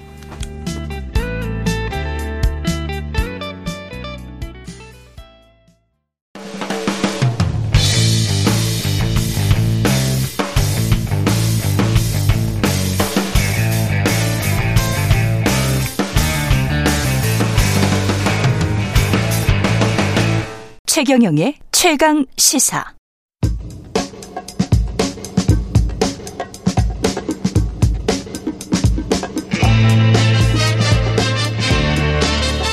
네, 우리가 접하는 뉴스의 태초부터 지금까지 뉴스 일대기를 쫙 살펴봅니다. 오늘은 뉴스톱 김준일 대표 그리고 정경일 변호사를 모셨는데 정경일 변호사님이 지금 막 올라오시고 있겠죠. 예, 약간 늦으시고요. 예, 뉴스톱 김준일 대표 나와 있습니다. 안녕하세요. 예, 예 안녕하세요. 예. 그리고 이거 꼭 소개해야 돼요. 예. 조금 전, 예, 유승민 전 의원 인터뷰에서 언급한 여론조사 개요는, 어, 뉴시스가 국민 리서치 그룹과 에이스 리서치에 의뢰해서 지난 4일부터 6일까지 조사를 했고요. 자세한 내용은 중앙선거 여론조사 심의 홈페이지 참조하시면 됩니다. 오늘 뉴스 일대기는 스쿨존 사고와 관련된 건데 얼마 전에 또 안타까운 사고가 있었습니다. 초등학교 앞에서 서울 뭐 강남 한복판인 것 같은데요. 어, 초등학생이 만취 차량에 치여서 숨졌어요. 이게 참 왜 이러는지 참 네. 예. 안타까운데 시간이 지난 2일 오후 4시 57분이에요. 오후? 오후 4시 57분이니까 예. 어, 낮술에 도대체 몇 시부터 몇 시까지 먹은 건가요? 이게 만취 차량이 만취니까 뭐 12시부터 한 4시간 동안 이제 술을 예. 먹은 것 같은데 예. 이제 초등학교에 방과후 수업을 마치고 나오던 3학년생이 예. 이제 차로 치여서 숨졌는데 예. 지금 이 사고를 낸 사람은 차에서 내리지 않고 40팀 40m를 더 운전해서 자택 주차장으로 이동했다라는 거예요. 아이고야. 이게 그래서 뺑소니냐 아니냐 의도가 있는 거냐 아니냐. 근데 본인은 몰랐다라고 주장을 합니다. 만취 상태라. 예, 그리고 집에서 혼자 맥주를 한두 잔 마신 채 차를 몰고 나갔다라고 했는데 혈중 잔? 알코올 예, 한두 잔이라고 주장을 했는데 혈중 알코올 농도는 면허 취소 수준이 0.08이 나왔어요. 아휴. 그러니까 이거는 뭐 아주 좀 특수한 케이스긴 합니다. 그런데 이제 어린이 안전 문제가 다시 대두가 됐는데 그 사고가 난 데가 인도가 따로 없어요. 골목길인데 고, 그 이야기 좀 이따 하죠. 예, 예, 예, 예. 그 이상하게 생겼더라고요. 저도 화- 이 영상 화면을 봤는데 일단 변호사님 오셨어요. 아, 예, 네, 안녕하세요. 변호사님. 예. 네, 죄송합니다. 늦어가지고. 괜찮습니다. 뭐 생방이니까요. 이런 재미도 있어야죠. 예. 네. 이게 지금 저 범행 중대성으로 도주 우려가 있다 해서 이 운전자 만취 운전자를 구속을 했는데 네네네. 이게 가중처벌 되겠죠, 당연히. 네, 당연히 가중처벌 된다라고 봐야 되고 지금 어린이 보호구역 내에서 일어난 사고일 뿐만 아니라 예. 음주운전 교통사고에 해당되고 음. 또 방금 대표님께서 이야기하셨지만 단순한 음주운전 교통사고 이외에 사고 나고 난 뒤에 그 현장을 떠났습니다. 예. 일명 도주 그러니까 도주치사 뺑소니죄에 해당될 여지도 많은데 그러니까 40m 앞에 자기 집에 갔다. 근데 네네. 자기는 몰랐다. 이렇게 네. 주장하는 거는 이거는 이제 이게 됩니까? 그 피해자의 진술을 신뢰한다면 그럴 수도 있겠지만 네. 지금 이야기하는 진술 나온 걸 봤을 때는 본인은 맥주 한두 잔 마셨다라고 이야기했는데 객관적인 혈중 알코올 농도 수치는 0.08%를 초과했습니다. 그렇죠. 결국 본인 진술을 신뢰할 수는 없고 음. 블랙박스 영상이나 CCTV로 뭐 차량이 멈칫 멈칫 한다든가 아니면 그렇지. 사고 사실 알았다든가라는 사실이 있는데도 불구하고 뭐 40m든 100m든 그 현장을 떠났으면 뺑소니 해당됩니다. 이 부분에 대해서는 구속된 이후에 좀 더 면밀한 수사가 필요해도 보입니다. 뺑소니에 음주운전에 뭐 만약에 다 적용이 되면 네, 특가법 다 적용된다고 볼 수도 있죠. 예. 그 아까 그 구조 있잖아요. 그 저기 저 경사로에 네. 지금 보니까 노란 선이 양쪽에 쳐 있고 음. 보행자가 그냥 거의 도로를 그냥 지나가야 되는 그런 상황이던데요. 뭐 아무것도 없던데 거기. 근데 이제 거기가 아주 특수한 케이스냐라고 네. 본다라면은 서울에 저런 데가 너무 많아요. 많아요. 이면도래 예, 저런데. 예, 이면도로에 그리고 뭐 초등학교 근처에 있는데 사실 이게 구도심 같은 경우에는 골목골목 이렇게 개발이 이제 난개발도 되고 뭐 그러다 보니까 저런 구역이 너무 많아서 근데 이거를 인도를 따로 확보를 할 경우에는 차가 다니기가 너무 또 힘든 상황이 그렇죠. 많은 거죠. 너무 좁으니까. 예, 예. 그래서 이거를 이제 어떻게 해야 될 것이냐. 원래는 이제 민식이법이라고 네. 이제 뭐, 뭐 저번에 2019년에 이제 음. 그 민식이라는 아이가 이제 죽으면서 뭐 특정 범죄 가중 처벌 등에 관한 법률 제 5조 13 그리고 도로교통법 제 12조 뭐 이런 데에서 이제 여러 가지를 가중 처벌하는 것도 있었지만은 어린이 보호 시설을 음. 좀 확충해라 이런 거서 이런 것도 이제 법의 취지였는데 아. 사실상 그게 이제 제대로 되고 있느냐 이런 의문이 좀 나올 수밖에 없는 거죠 그러니까. 그 민식이법은 가중 처벌에만 지금 초점이 맞춰져 있습니까? 네, 지금 현재로는 어린이 보호구역 내에 일어난 사고 여기에 초점이 맞춰져 있는데 음. 방금 이야기 드린 것처럼 음주운전 그리고 뺑소니 이 부분에 대해서도 상당한 문제가 되고 있습니다. 이 형량을 본다면 민식이법 즉 어린이 보호구역 내에서의 치사상 같은 경우에 사망의 경우에는 무기 3년 이상의 징역형 또 위험운전 치상 같은 치사 같은 경우에도 무기 또는 3년 이상의 징역형, 뺑소니 예. 같은 경우에는 무기 또는 5년 이상의 징역형. 큰 차이는 없지만 이 부분에 대해서 치상의 경우, 부상의 경우에도 차이가 있고 또 제명 자체가 엄연히 분리되어 있기 때문에 예. 이 부분 하나 하나 하나 부분에 대해서도 다 검토가 필요합니다. 또 사고 지점 방금 대표님께서 이야기하셨고 아시는 바와 같이 그 지점 자체가 인도가 없습니다. 결국 차만 두 대 간신히 지나갈 수 있는 공간인데 결국 차가 우선할 것이냐 아니면 보행자가 우선할 것이냐 이 부분에 대한 정책적 판단에서 차 두 대를 통과시킬 수 있도록 만든 것이 우선했다라고 봐야 되는데 그 당시에 이 부분에 대해서도 어느 정도 설문조사가 있었다고 합니다. 일방 통행으로 만들고 인도를 만들면서 어떤 방호막을 설치할 것인가 라는 부분에 대해서 어떤 조사가 있었는데 대부분이 반대해 가지고 결국 이 상태로 왔고 이번 사고가 발생된 것입니다. 근데 법대로 실제 판례가 그렇게 좀 엄정하게 나와요? 그치도 않은 것 같던데. 그러니까 이게 지금 민식이법 같은 경우에는 뭐 네. 위헌 논란도 있고 과잉 처벌이다. 막 네. 이제 뭐 문제들을 많이 이제 특히 운전자들이 제기를 했어요. 그걸 뭐 반대하는 예. 분들은. 근데 실제 그러면은 이제 처벌이 과하냐라고 봤을 때는 이제 김남국 의원실이 이거를 이제 자료를 음. 받아가지고 아, 밝혔는데 173건 중에 8건만 실형 선고가 됐다라는 거예요. 민식이법이 적용이 됐음에도 불구하고. 예. 그러니까 실제 이제 가중 처벌이 더, 되, 더 되는 사례가 많지는 않았다. 그러니까 이거를 이제 뭐 물론 과합니다. 무기징역이라고 했을 때는 사람들이 받, 받는 체감은 그렇죠. 잘못 살인, 살인이나 뭐 이런 거니까. 그렇죠. 그러니까 예. 잘못을 한 거는 맞는데 이 정도까지 이제 주는 게 맞느냐라는 정서적 거부감은 확실히 있는데 예. 실제 이제 법정에서는 그 정도까지 나오진 거지 않- 않는다라는 거죠. 그러니까 예. 이게 그래서 실효성 문제, 이제 엄포 효과는 있는 이- 거는 있지만. 맞는데 이게 실효성 문제 그리고 더 오히려 좀 실효적으로 법원에서 좀 강하게 처벌해야 되는 거 아니냐 뭐 이런 논란까지 같이 좀 섞여 있는 상황이에요. 그 법리적으로 좀 네. 보완할 수는 없을까요? 네, 이제 운전자 입장에서는 오히려 이와 같은 민식이법 형량이 너무 높다라는 음. 이야기를 많이 가지고 우려도 많이 하고 불만도 많이 가지고 있고 네. 또 정작 실제 처벌례를 본다면 형사재판 판결을 본다면 2년 동안 실형 선고받은 건 8건밖에 없었습니다. 그러면 법에는 높게 정해져 있고 실제 처벌은 약하다. 그렇죠. 그러면 실제 처벌을 좀 더 사실 어떻게 본다면 높일 필요가 있고 또 이 부분에 대해서는 법리적으로 보완한다. 사실 이 민식이법이 국가에 대한 의무로 도로교통법 개정을 하면서 뭐 무인 단속 카메라, 신호등 설치를 의무화했습니다. 국가의 의무를 부과시켰고 또 운전자의 잘못으로 사고 발생된 부분에 대해서 운전자도 가중 처벌하도록 더 무겁게 처벌받도록 법이 마련됐습니다. 사실 이와 같이 법적인 부분에 대해서 어떤 문제를 계속 삼기보다는 이제는 결국 이와 같은 사고는 어린이하고 운전자 둘 다 조심하면 사고 안 일어납니다. 그렇죠. 그러면 이제 누가 조심해야 될까 따진다면 가장 큰 주요 의무는 운전자이겠습니다. 그 다음으로 학교와 학부모한테 있는데 네. 이 부분에 대한 법적인 어떤 명확한 제도 개선의 문제라기보다는 이제는 이 운전자, 학교, 학부모의 그 실질적인 어떤 실천, 교통 안전에 대한 실천이 문제라고 봐야 되겠습니다. 근데 운전자 위주의 생각을 우리가 많이 하는 것 같아요. 도로도 차량 위주로 설계가 이미 돼 있는 것 같고. 네. 그러면서 이제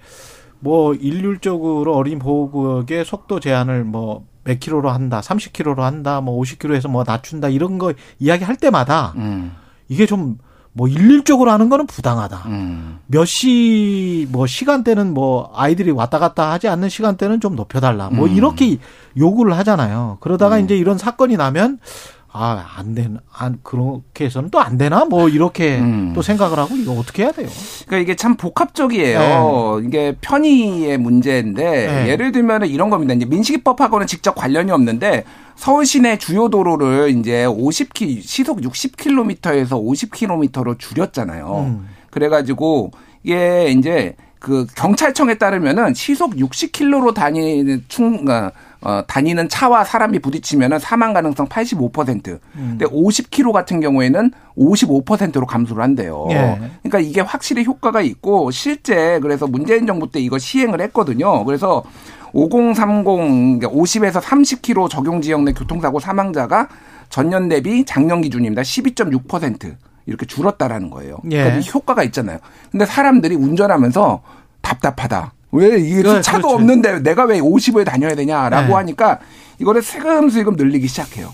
그래가지고 지금 요 현재 그 윤석열 정부도 이거를 윤석열 대통령이 공약으로 내서 내거 내걸었거든요. 네. 그래가지고 지금 뭐 알- 아시다시피 한남대교 등등을 해가지고 상당 부분이 지금 풀렸어요 지금. 아. 그래서 지금 뭐 한 어, 14개 시도 100개소 뭐 이 정도가 지금 풀렸는데 점점점 다시 60km로 환원되는 상황입니다.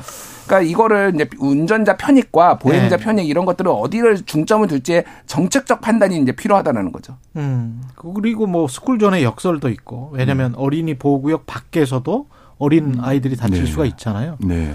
한계도 있을 것 같고 그다음에 이- 보니까 구조적으로 저는 이거 오늘 아이템 보다가 곰곰이 그 좀 돈이 들더라도 홀로그램 같은 걸로 있잖아요. 네네. 어린이들이 자주 있고 이런 데는 왜 stop sign이 확 나온다든가 네. 운전자한테 slow sign이 확 나온다든가 우리가 IT 강국이기 때문에 할 수 있을 것 같은데 네, 충분히 기술적으로 가능합니다. 예. 결국은 교통 소통이나 교통 안전이냐, 비용이냐 예. 이런 세 가지 문제에서 어떤 것을 선택할 것이냐 라는 그러니까. 현실적인 부분도 고려해야 됩니다. 물론 물론 돈을 거기에다 투입, 투입 하면 되잖아. 네, 이야기하신 네. 것처럼 그 비용을 투입하면서 기술력 충분히 되니까 이야기하신 것처럼 안전을 위해서 네. 설치를 하면 되는데 사실 모든 또 이 정책이 교통 안전에만 맞춰질 수는 없고 비용적인 것도 고려해야 되고 교통 네. 소통도 고려해야 되는데 가급적이면 가장 우선하는 것은 뭐 교통 안전이 담보된 상태에서 다른 걸 한번 생각하는 방, 방안 아니면 정책 고려해봐야 될 것입니다. 그러니까요.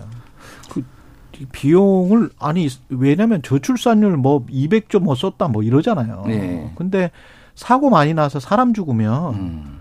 그거 뭐 홀로그램 뭐뭐 자주 사고 나는데 설치한다고 그게 그 정도 돈이 들까요? 그러니까요. 네. 뭐 이제 정책적 대안들을 네. 많이 강구를 해야 되는데 네. 이게 또 하나의 좀 문화적 차이도 있는데 예를 들면 미국 같은 경우에는 아이 어린아이가 등하교를 할 때는 부모가 데려다 주지 않으면 처벌을 받아요. 아, 차라리 그렇게 하든지. 예. 보통 이제 그 나이가 미국에서는 한 10살 정도 됩니다. 아. 10살. 근데 이제 그게 한 초등학교 2학년 아니면 3학년 뭐, 뭐, 요 정도 되는데 이 아이도 지금 이번에 사망한 아이도 초등학교 3학년이었거든요. 그러니까 한국은 근데 맞벌이도 너무 많고. 뭐 요 가까운 거리 뭘뭐 그렇구나. 부모가 이거를 처벌까지 하면서 막 이제 반발도 있고 이것도 똑같이 어떤 편익과 어떤 뭐 비용 이런 뭐 사회적 비용 이런 거에 이제 어, 고려를 해야 되는데 참 이게 규제를 해도 반발이 심하니까 쉽지가 않은 문제가 있는 거죠. 예, 변호사님 마지막으로 네네네. 어떻게 했으면 좋겠다. 네, 사실 이 민식이법 만들어졌을 때 운전자분들 많은 불만도 가지고 우려도 많았는데 정작 시행되고 난 뒤에 뭐 국가에서도 이 신호등이나 가속 단속 카메라 많이 만들고 있습니다. 그리고 예. 또 사고도 많이 사실 현실적으로 줄어들고 있긴 합니다. 그런데 끊이질 않고 있거든요. 음. 지금까지 민식이법으로 국가에 대한 의무 부여했었고 또 운전자에 대해서도 우려할 정도로 불만을 가질 정도로 처벌도 가중시켰습니다. 예. 그런데도 아직까지도 끊이지 않고 있는데 이런 부분에 대해서는 제도적인 개선은 어느 정도 한계가 있습니다. 이제 그 부분보다도 이 운전자들과 뭐 보행자 어떻게 본다면 어린이가 어떤 개선을 할수 있도록 학교와 그리고 부모가 이 부분에 대해서 인식 변환이 가장 큰 필요가 있다. 횡단보도에서 무조건 좀 멈춰야 돼요. 네네. 아이들이 음. 건너려고 안 건너려고 네. 이렇게 눈치를 보는 사람이 눈치를 보는 상황이 되면 안 되고 네. 차량이 눈치를 봐야 네. 되고 차량이 무조건 스탑을 해야 됩니다. 네, 맞습니다. 현실적으로 네. 본다면 이 횡단보도에서 차가 먼저 한다 아니면 같이 진행할 수 있다라고 한다면 언제든지 보행자가 멈출 수밖에 없습니다. 그렇죠. 보행자가 우선한다 하더라도 차가 오면 음. 사람은 안 다치려고 멈추거든요. 그렇죠. 따라서 무조건 차로 하여금 멈추도록 해야 되고 이 부분이 어린이 보호구역 내에서는 횡단보도에서 어린이가 있든 없든 음. 무조건 차 일시 정지 의무를 부과시키고 있는데 이런 부분이 이제 보행자 위주로 간다면 일반 도로에서도 횡단보도 무신호 같은 경우에도 멈추도록 법 개정도 필요해 보입니다. 우회전 시에 우선 멈춤하는 거 최근에 적용했잖아요. 그 7월부터 세달 동안 시범 적용했거든요. 사망 사고 45% 줄었다고 합니다. 어. 거기에서. 그러니까 이거는 인식의 문제예요. 맞아요. 그래서 제도를 네. 도입을 하고 우리가 불편해도 감수를 해야 되는 부분이 그래야지 안전한 사회가 될 수 있지 않을까 그렇게 보여집니다. 예, 뉴스톱 김준일 대표 정경일 변호사였습니다. 고맙습니다. 감사합니다. KBS 라디오 최경영의 최강시사 듣고 계신 지금 시각 8시 45분입니다.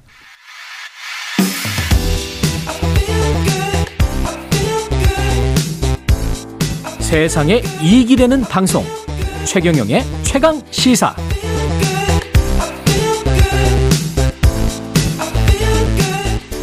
네. 올 겨울 실내에서도 마스크 벗어도 될까 안 될까? 예. 실내 마스크 해제 두고 지자체와 대전시 충남도 그리고 여권 정부가 시끄러운데요. 한림대학교 강남성심병원 감염내과 이재갑 교수 연결돼 있습니다. 안녕하세요. 예, 안녕하세요. 예, 오랜만에 뵙겠습니다. 예. 예, 예. 예, 실내 마스크 해제 그 한덕수 총리도 지금 정부 차원에서 아마 내부적으로 검토하는 것 같은데 1월 말 이야기가 나오네요. 예, 일단 이제 이번 겨울의 유행 상황이 어떻게 되는지 따라서 시기를 결정하려고 사실 준비를 하고 있었던 걸로 알고 있고요. 예. 그거에 대한 구체적인 기준이라든지 또는 전문가들의 이제 여론 수렴 과정을 지금 하고 있는 상황입니다. 그래서 15일, 22일에 또 이제 그 정부 대응과 관련돼 있는 토론회도 좀 잡혀 있거든요. 예. 이제 그런 데서 논의된 바를 통해서 이제 어떤 기준에 따라서 어떤 사람들 어떤 이제 취약계층을 보호하면서 어떻게 마스크 의무화를 해제할 건지에 대한 부분들이 이제 점진적으로 결정이 될 것 같긴 합니다. 구체적 기준이라는 게 방역 입장에서도 그렇고 뭐 자영업이랄지 이런 지금 저 장사하시는 데는 별 지장은 없는 것 같은데 그러면 기준을 어떻게 정해야 될까요? 일단 이제 지금 가장 고려하는 부분들은 이제 고위험군들을 충분히 보호할 수 있느냐에 대한 부분에 이제 아. 집중되어 있거든요. 예. 그래서 최근 들어서 이제 고위험군들의 백신 접종 효과라든지 감염된 분들의 효과가 떨어지면서 최근 들어 중증화율이나 사망률이 좀 늘어나고 있는 상황입니다. 그래서 지금같이 사망률이나 중증화율 올라가는데 지금 당장 벗게 하면 당장에 이제 어르신들이 더 훨씬 위험해질 수 있는 상황이 될 수 있어서 예. 일단 이번 유행이 어느 정도 안정이 되고 어르신들에 대한 이제 중증화율 사망률이 이제 안정화가 되면 이제 그때부터 이제 시작을 하는데 이제 다만 이번 논란이 마스크를 벗자 말자의 논란으로 가는 부분은 상당히 좀 걱정이 되고요. 아, 그래요? 예. 예, 그러니까 일단 바- 마스크 착용에 대한 법적 의무를 이제 없애는 거고 우리 그 국민들이 지난번 실외 마스크 벗자고 했을 때도 사실 실제로 실외 나가더라도 마스크 썼죠. 분 많이 없으시잖아요. 지금도 그러니까 막 쓰고 다니세요. 예. 실외에서. 그렇잖아요. 그러니까 예. 실내 마스크도 마찬가지로 되도록이면 이제 쓰도록 하는데 법적으로 이제 그거를 뭐 이제 하거나 이런 부분들 이제 행정적인 규제를 없애겠다는 거로 보셔야 돼서 실내 안에서도 고위험군들이 있거나 또는 어 이제 이제 감염 때문에 위험한 분들이 있는 경우에는 당연히 마스크를 이제 권고 자율 권고를 하게 될 거고 근데 그 음. 외에 반드시 마스크 써야 되는 곳들이 있잖아요. 예. 뭐 요양원, 요양병원들, 병원들 이런 데는 이제 법적인 마스크 착용을 계속 강제할 수밖에 없는 상황이어서 그러니까 positive list 형태로 이제 바꿔가자는 개념으로 생각하시면 될 것 같습니다. 아, positive list로 바꿔가자. 뭐 네, 예. 그러면 집단 다 되고 뭐 이, 이런 이런 것만 안 된다. 뭐 이런 말씀이시죠. 그러니까. 네, 예. 그래서 일단 음. 뭐 특정한 곳에서는 고위험군 보호에서 마스크를 쓰고 음. 그 외의 공간은 이제 마스크에 대한 부분 자율 권고로 바꿔서 국민들이 스스로 내가 이제 위험하다고 생각하면 쓰고 괜찮다고 벗고 이제 이런 방식으로 가자는 거죠. 집단 면역이 지금 거의 다 됐다고 보세요. 어떻게 평가를 합니까? 어, 그러니까 이제 집단 면역의 개념에 대해서 고민을 좀 해야 되는데요. 예. 그러니까 일단 이제 코로나19 바이러스는 집단 면역 형성돼서 아예 감염이 일어나지 않는 상황 만들기는 어렵다는 건 모든 국민들이 알고 계십니다. 음. 네, 다만 이 부분이 이제 백신을 많이 맞고 그리고 충분하게 이제 뭐 감염된 분들도 있고 이러면서 면역이 강화되면 중증 비율이나 사망 비율이 떨어지는 형태로 나타나는 거를 그냥 지금 달성할 수 있는 집단 면역 정도로 보거든요. 예. 지표 자체가 아까도 말씀드린 대로 중증 환자가 발생하지 않는 더 늘어나지 않고 사망자가 많이 늘어나지 않는 상황이면 아 이게 그래도 이제 백신 효과 또는 감염된 사람 면역이 작용하는구나 이런 정도로 이제 저희가 기대를 해야 될 것 같습니다. 그러면 지금 저 코로나 감염으로 인해서 고위험군이랄지 그 연세 드신 분들이 사망하는 그 숫자하고 평상시에 폐렴이랄지 뭐 독감이랄지 이런 철에 사망하시는 네. 숫자하고 비교를 해봤을 때는 이게 심각한 겁니까? 아니면은 조금 뭐 안 좋은 겁니까? 어떻게 봐야 돼요? 한데 지금 우리나라의 예. 이제 사망률 자체 최근 들어 사망률 자체가 0.1% 조금 넘어가는 수준이거든요. 예. 그냥 일반적으로 독감의 치명률 뭐 0.01에서 0.05 보니까 아. 두 배에서 많게는 10배 정도 되는 상황이에요. 아직 많이 높네. 예. 예, 그래서 높기 때문에 그래서 이제 고위험군들 보호 때문에 많은 분들이 마스크를 써주시면서 어르신들을 이제 최대한 보호하자라는 개념으로 생각을 하시면 좋을 것 같고요. 그래서 계속 쓰자는 의미보다는 일단은 어르신들이 보호될 수 있는 수준까지는 계속 가자 이렇게 보고 그게 어느 정도 겨울 유행이 좀 지나고 특히 음. 최근에 인플루엔자도 같이 유행하고 이런 상황이니까 이번 유행이 지나가면 점진적으로 쪽으로 이제 조금씩 바꿔갈 수 있겠다라는 거로 생각하시면 될 것 같습니다. 그러니까 겨울에는 독감을 막기 위해서라도 마스크를 쓰는 게 낫나요? 어떻게 보세요? 그러니까 사실 이제 저희가 코로나 이전에 독감 음. 유행하는 시기에 특히 유증상자들 중심으로 마스크를 쓰자고 계속 얘기를 하긴 했었는데 그랬었죠. 네. 네. 근데 사실 다 거의 안 쓰셨었거든요. 네. 오히려 미세먼지 때문에 마스크를 쓰셨지 독감 때문에 쓰신 적은 별로 없으세요. 네. 근데 코로나19 유행하면서 마스크를 썼더니 독감이 확실하게 감소되는 거를 저희들이 봐왔기 때문에 아 이게 독감 유행 시기에는 되도록 마스크를 많은 분들이 쓰고 다니면 좋겠구나 정도의 이제 consensus가 이제 형성됐다고 보시면 될 것 같습니다. 지금 저 증상이나 이런 게 워낙 완화돼서 나타나서 특히 이제 백신도 맞고 그래서 네. 이게 이제 조용한 감염이라고 자기도 잘 감염됐는지 모르고 상대방에게 감염되는 경우 이런 경우가 많이 나타나고 있는 겁니까 지금? 네, 사실 그렇게 볼 수 있는데 증상이 예. 가볍다 보니까 또 이제 코로나19에 대한 두려움도 많이 없어졌잖아요. 예. 그래서 좀 가벼운 증상 있을 때 예전에는 조그만 증상에서 검사를 하셨는데 음. 요새는 이제 가벼운 증상 한 이 정도면 아니겠지 해가지고 검사하는 타이밍이 많이 늦어지고 있거든요. 예. 그러니까 그러다 그때 그러다 보니까 그 전에 이제 감염시키는 분들이 꽤 많아지고 있고 또 특히 어르신들 같은 경우는 증상이 좀 처음에는 가볍게 나타나니까 무시하고 있다가 며칠 지나서 갑자기 상태가 확 나빠지는 분들이 상당히 많습니다. 그래서 네. 고위험군들은 조금만 증상이 있더라도 검사 받고 바로 이제 뭐 박스로비듬, 아게브리오 같은 치료제 처방 반드시 빨리 받는 게 지금도 매우 중요합니다. 예. 아까 마스크 공방 다시 돌아가 보면 그 정리를 해야 될 것 같아요. 왜냐하면 그 유럽이나 미국에서는 개인 자유에 맡기는 게 맞다라고 주장하는 게 있고 그러다가 이제 우리처럼 지금 나오는 것처럼 주지사 아니면은 뭐 카운티의 시장 뭐 군수 이런 사람들이 그냥 알아서 결정하는 경우도 있었고 네. 이게 뭐가 맞다고 보세요? 정부 방역 당국이 다 이렇게 움켜쥐고 하는 게 맞습니까? 아니면 어떻게 해야 됩니까? 어, 근데 이제 사실 우리나라가 예. 그래도 코로나19 동안 그래도 잘 대응을 했었던 이유 중에 하나가 음. 중앙정부랑 지자체가 협력을 해서 조금 뭐 상황이 안 맞더라도 보조를 잘 맞춰주셨기 때문에 그렇죠. 전국적인 상황을 매우 안정을 시켰기 때문에 그런 예. 선례들을 좀 따라가면 좋다고 생각이 들거든요. 예. 그래서 조금 이제 뭐 하고 싶은 마음이 방이 있을 거 생각이 들겠지만 네. 정부와 보조 맞추 정부도 지금 이제 그런 부분에 대해서 본격적인 논의를 시작했으니까 음. 중앙 정부의 보조를 마치면서 서로 이제 상호 견제도 하고 또 상호 협력하는 모델이 지금까지 잘해왔던 부분들을 계속 지켜가는 게 중요하다고 생각이 듭니다. 그러니까 고작 해야 한두 달 정도기 때문에 대전시나 충남도가 좀 기다리는 게 낫겠다. 방역 당국의 지침에 따르는 게 낫겠다. 예, 어떻든 뭐, 이제 한 번, 다시 한번 강하게 고민할 수 있게 기회를 주신 거는 감사하지만, 다만 방역과 관련돼 있어서 네. 묵사불란하지 않는 모습들을 보이는 거는 국민들의 불안감을 훨씬 더 올릴 수 있는 상황이 될 수도 있기 때문에 좀 예. 자제하시고 협력을 해주시면 좋겠다는 생각이 듭니다. 뭐, 언론에서 트윈데믹 그 이야기 하잖아요. 네. 예. 걱정해야 되는 상황이에요. 지금 겨울에 독감 같은 경우도.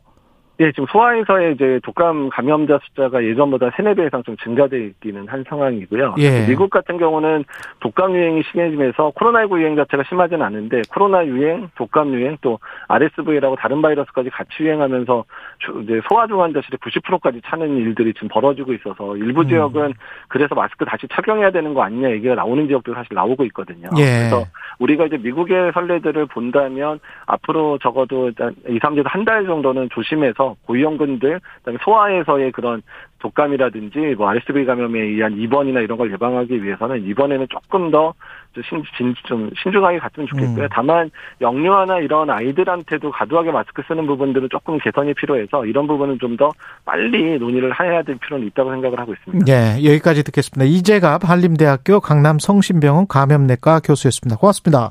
네, 감사합니다. 예. 그리고 음악 한 곡 들으면서 끝낼까요? 12월 7일 수요일 KBS 일라디오 최경영의 최강 시사인데요. 사이먼 도미닉 코드 쿤스트 아 누군지 모르겠다. 최정훈의 사라진 모든 것들에게 예, 지금 좀 흘러나오고 있는데요. 사이먼 도미닉 코드 쿤스트 예, 최정훈 예, 같이 부릅니다. 예. 저는 KBS 최경영 기자였고요. 내일 아침 7시 20분에 다시 돌아오겠습니다. 고맙습니다.